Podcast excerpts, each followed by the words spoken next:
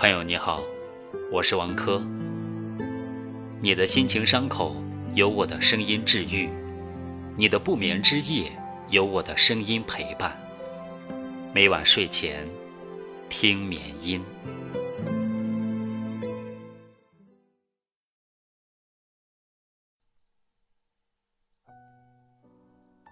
我们无法解决的很多困惑，看似是能力问题，其实最后都是人品问题。人的能力决定了他一生走得有多快，而人品则决定了他一生走得有多顺。只有能力而没有人品的人，走得再快，终逃不过扑街的结局。侥幸成功，也无法得到众人的心悦诚服。口碑是怎样被败坏的？郭沫若这样的学者，论学问呢，那肯定是一流的，但论人品实在太差。他早年成亲，觉得新娘不美，五天之后离家去日本留学，原配夫人只得苦守在郭家，形同守活寡。在日本时娶了当地女子，对方为了他与父母断绝关系，后来郭沫若。不辞而别。回国后加入共产党，不到半年，看见中共在时局中举步维艰，他自动脱党。后来在文革中急袭县师江青，歌颂红卫兵的暴虐，打压异己文艺人士。鲁迅啊，当年就说过郭沫若等人是天才加流氓。胡适评价他反复善变，都不是什么好评。再大的功名总会雨打风吹去，唯有人品口碑长留于天地，可不甚于。能力不够，人品来凑。本身能力足够的人，也许可以单打独斗；而对于资质一般的大众，恐怕最重要的能力就是自己的人品了。在金庸小说的男主角里面，郭靖是最特殊的一个。只有他被描述的笨嘴拙舌，一点脑细胞都没有。论资质，他比杨康差了何止一百倍。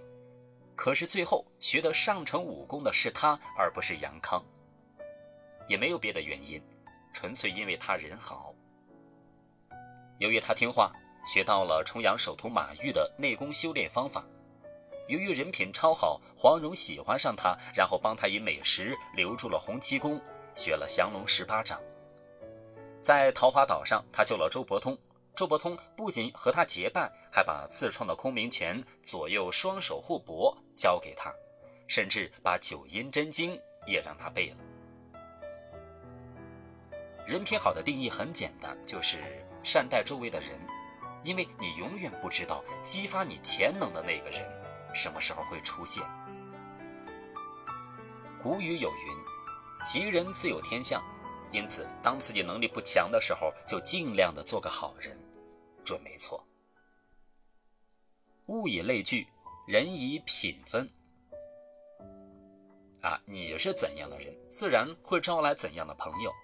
因此，人品差的人结交的大多不是什么好鸟。像秦朝时候的李斯，写文章那是数一数二的，但人品太差。因为嫉妒，他杀了自己的师兄韩非子。因为自私，他篡改秦始皇遗诏，杀扶苏和蒙恬，立花花公子胡亥。与他合作的是同样道德败坏的赵高。等外敌全部铲除了，赵高索性把李斯一并处理了。李斯以为自己是死在了赵高手上，其实呀，是死在了自己的人品上。再讲个现代的故事。俞敏洪多次呀说自己是个没有显性领导力的人，但在这些朋友的心目中呢，一直是一个好人。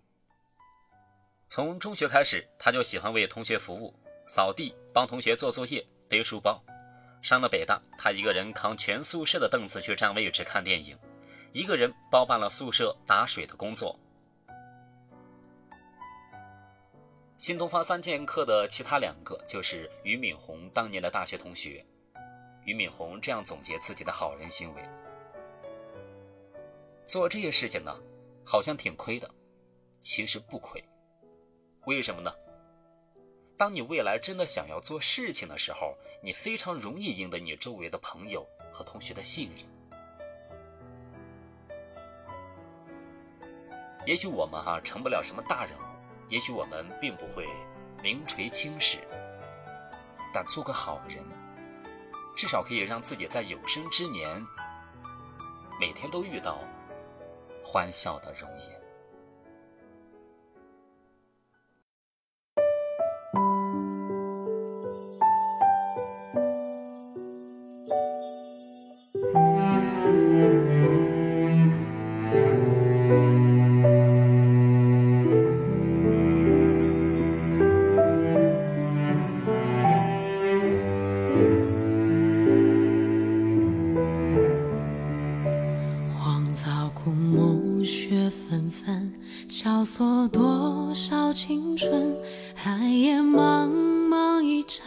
残灯，照不尽离别的人，谁前世用尽缘分，今生相遇不能相认。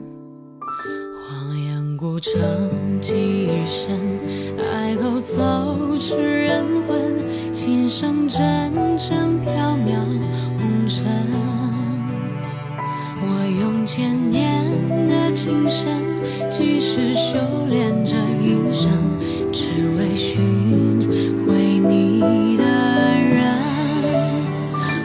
果树上